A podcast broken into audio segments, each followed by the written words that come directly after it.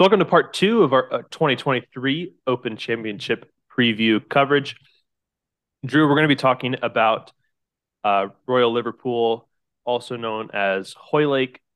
In this part, um, there's a lot of interesting history here.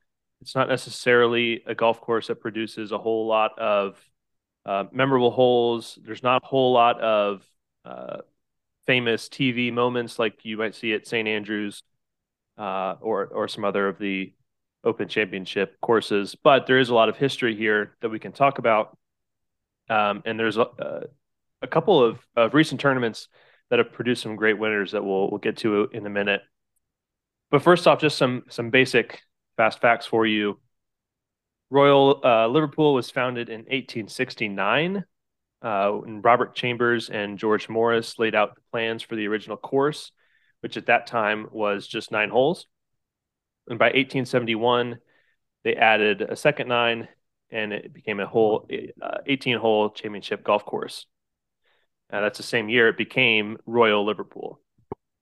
So interestingly, Caleb, I, I read somewhere that the club is not actually located in Liverpool, but it's 10 miles north of Liverpool in a village called Hoylake, which is why it's called Hoylake. Is that is that correct? That's right. It's actually south of Liverpool. South of Liverpool. Across, okay. Across the water, and you're right. It, the village is called Hoylake, and it's right on the the west coast waters of England. Um, so that that's why it is. It's called Hoylake, but it's in the the Liverpool region. Very cool. So there are, are two uh, important pieces of history uh, when we think about Royal Liverpool or Hoylake and their contributions to the game of golf. The first is its pedigree as a horse racing track. That's one of the the more unique aspects of this course, not only in open championship venues, but also in terms of just golf courses in general. Um, a couple of the holes are actually laid out around where the old horse race track was, and you can, when you look down from above, you can kind of see where the where the track was based on how they have laid out the golf course and and used the natural pre-existing land uh, when laying out uh, the the golf course. Another interesting feature of the course is the Royal Hotel, which is at the end of what is now the first hole in an Open Championship course or the 17th hole for the members. And uh, this actually used to be the old clubhouse. Drew, do you have anything, uh, any nuggets to add about this this old clubhouse? Uh, I one one note I do have not not about the old clubhouse specifically, but the new clubhouse that was ultimately built to replace the hotel, uh, which I think happened I want to say in the 1920s. Uh, the new clubhouse at Liverpool was one of the first buildings constructed specifically for the purposes of being a golf course clubhouse. So the hotel historic, and ultimately the club made some statement that using the hotel as a clubhouse quote didn't align with the club's priorities and decided to you know engage in one of the first specific builds for a golf course clubhouse. So again we'll get into the fact that liverpool has been a trendsetter uh, especially the social aspect of golf in a lot of ways. And one of the minor ways was they had one of the first real clubhouses but uh, nothing specific to add on the hotel itself Caleb, unless you have something more no, just a, a, cool note that um, you know the the Royal Hotel is a is a relatively important feature of this course, and obviously you have the the hotel as an important feature of of St Andrews. Um, just a, a cool connection there as well. Caleb, one one other connection I'd like to draw between Liverpool and another Open Championship rotation course I mentioned Musselburgh in part one of this episode as a course that hosted some of the original opens and was on the original three course rotation. Just like Liverpool, Musselburgh was also a horse racing track and actually still is actively one. Um, I had the chance to play Musselburgh in 2021, and it's a nine hole course, and seven of the nine holes are within a horse racing track. So, can speak. I mean, again, you know, we'll have an exciting announcement for Caleb at, at, a point in time about this year's Open. But having been to a place where you can see the horse racing, uh, the horse racing component is, is is pretty neat. So, yeah, Drew, you mentioned that Royal Liverpool is you know, a pioneer in in the game of golf. There's a lot of of firsts that uh, can attach its name to in, in golf, and one of those is the first championship tournament for amateurs, which we now know as the Amateur Championship, was hosted at Royal Liverpool. It also uh, hosted uh, the first international match between England, Scotland, and the United States, which it, we now know as the Walker Cup, which is uh, sort of a you can think of it as an amateur version of the Ryder Cup. Another uh, way that uh, uh, Royal Liverpool is is a pioneer in the game of golf is its role in the women's game. And Drew, I know you had some things that you wanted to say about that as well. Of course, yeah. So one of the interesting things about golf in more traditional places like Scotland and England is that you know a lot of these clubs were slow to admit female members, uh, and that was you know controversial when Muirfield was actually briefly removed from the open rotation in 2016 and 2017 because they voted not to allow female members, and they since have done that. And so I think it's easy to think of golf and old golf clubs as being, you know, male centric and focused on the male game and not uh, not catering to women the same way they do to men. But uh, Liverpool was one of the rare exceptions to that, and one of, well, one of the many exceptions to that, really. But um, I think not talked about enough is the strong women's heritage at a place like Hoylake, and it's been a lot more than even the last twenty to twenty five years where that heritage has been built up. Um, in 1896, the ladies amateur championship, so the you know basically the, the female amateur championship was held at Hoylake all the way back in the 1800s uh, with Amy Pascoe ending Lady Margaret Scott's domination. Uh, then they had it again there in 1992, uh, and in 2012 they hosted the, the Women's British Open at Liverpool for the first time. So there's a strong history of female golf at Liverpool, uh, and I think it's kind of a cool thing and something not not talked about. There's so much focus on the clubs that didn't allow female members that we didn't talk enough about. You know what places like Hoylake have done with being welcoming and encouraging of the ladies' game um, for hundreds of years. So I thought that was pretty cool too, and, and one other way that the course has proven to be a, a trailblazer in the social aspects of golf. Yeah, and and that social aspect of golf is one of the more important aspects uh, of the game when you talk about outside uh, the professional and, and, major championship level, um, and I mean even within within that level as well. But especially golf is a, a social game for for many of us, um, so that's an important thing to highlight. Drew, you mentioned 1896 as the first female women's amateur or women's amateur uh, championship. The the men's amateur championship was first uh, held at Hoylake in 1885, so only 11 years before, which is uh, not a, a, very long time in in the historical um, context of, of this. So very very quick to also include women in the game as well. Hoylake has also uh, been one of the leaders in innovation. They've gone through a lot of uh, iterations and renovations of their course. Um, we'll talk about some of the most recent changes, um, but there is an interesting 39 year gap in uh, Open Championships held at Hoylake.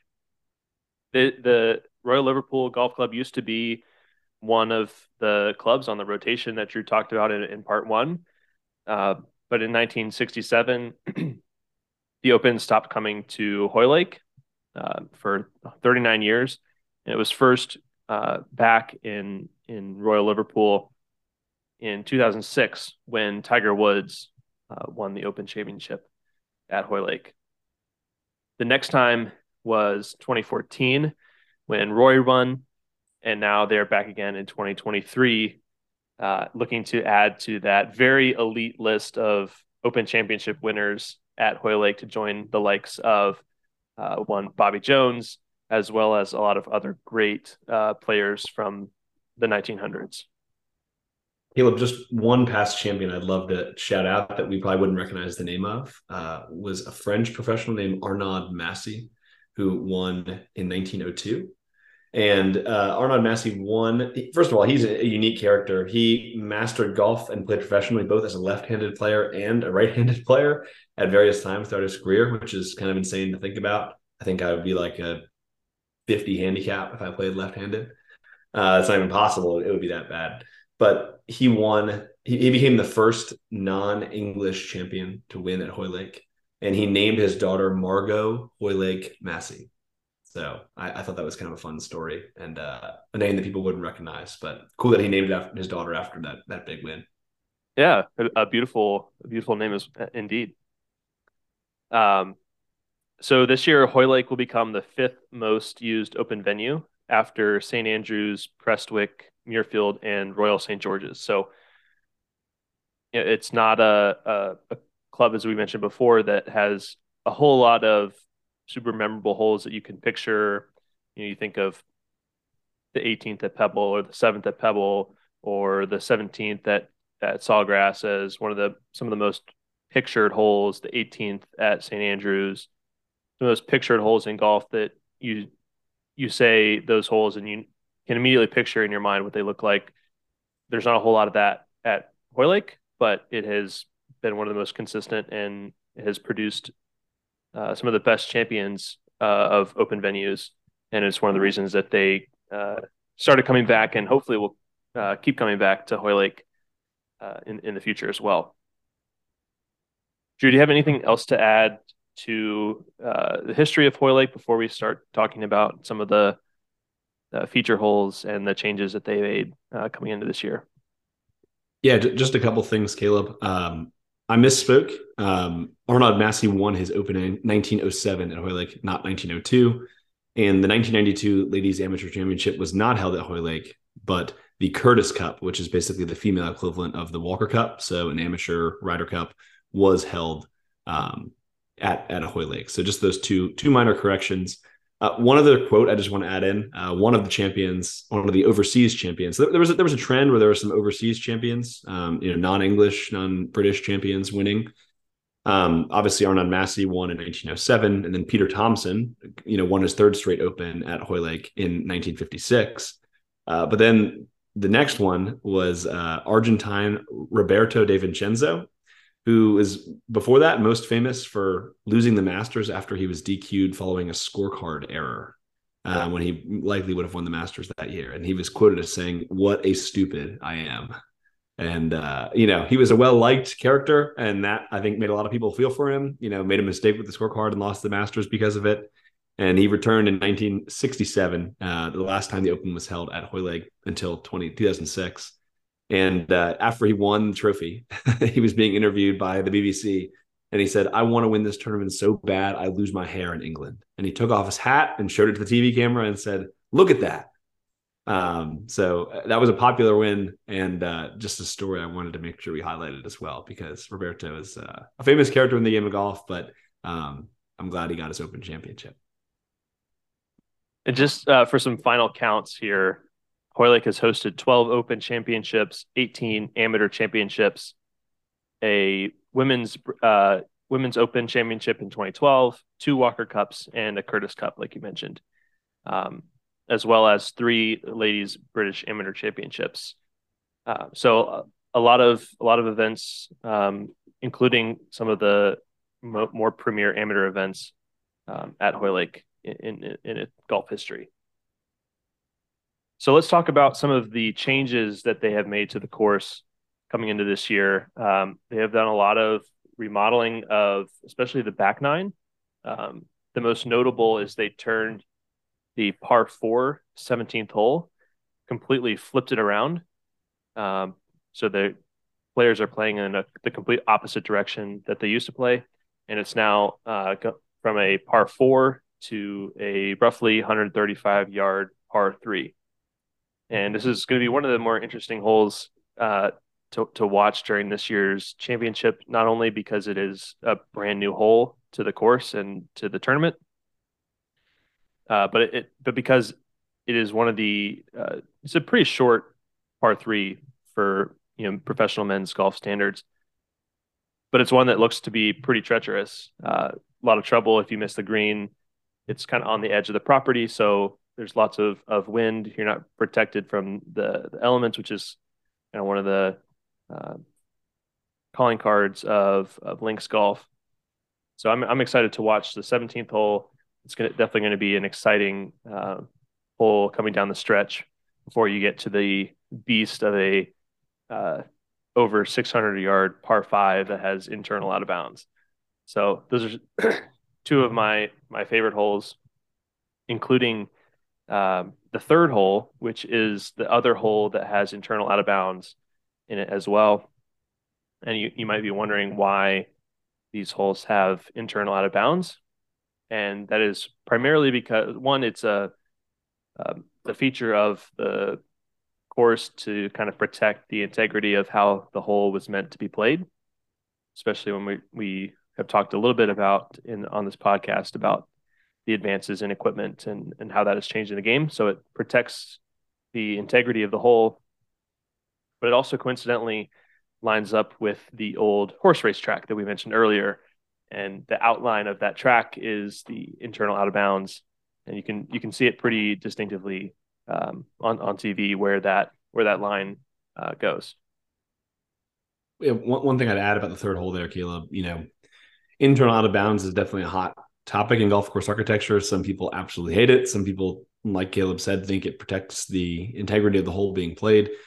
One of Hoylake's architects said this, basically said, you know, the third hole is one of the best. It's, you know, it's the first hole for members, but third hole for the tournament. The third hole is, you know, one of the best holes at our course. And his exact quote was, without the internal out of bounds, it wouldn't be much of a hole at all. Um, because it would be really easy without that. And so I think to be transformed again, whether I agree with internal out of bounds, I, I, probably I don't think it's my favorite thing in the world, but I can certainly respect the way that it transforms a hole from probably the easiest hole in the course without the out of bounds, uh, a far too easy hole, to a hole that is one of the most difficult ones out there. It's uh, it's a powerful tool, and I think Hoylake uses it in a way that that works.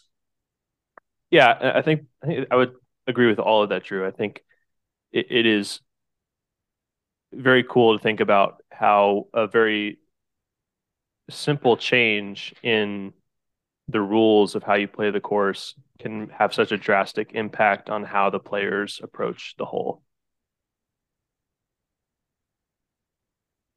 And then that internal out of bounds does come into play again on the 18th hole as well. Um, not as much as it does in the third hole, but you know, someone's coming on the stretch, got a one shot lead on the 18th hole, and I'm sure it'll cross their mind. So um, I think it's utilized well to apply some pressure on a closing stretch where you have two par fives that theoretically could be easy for a winner to hold a lead with two easy holes right in front of them.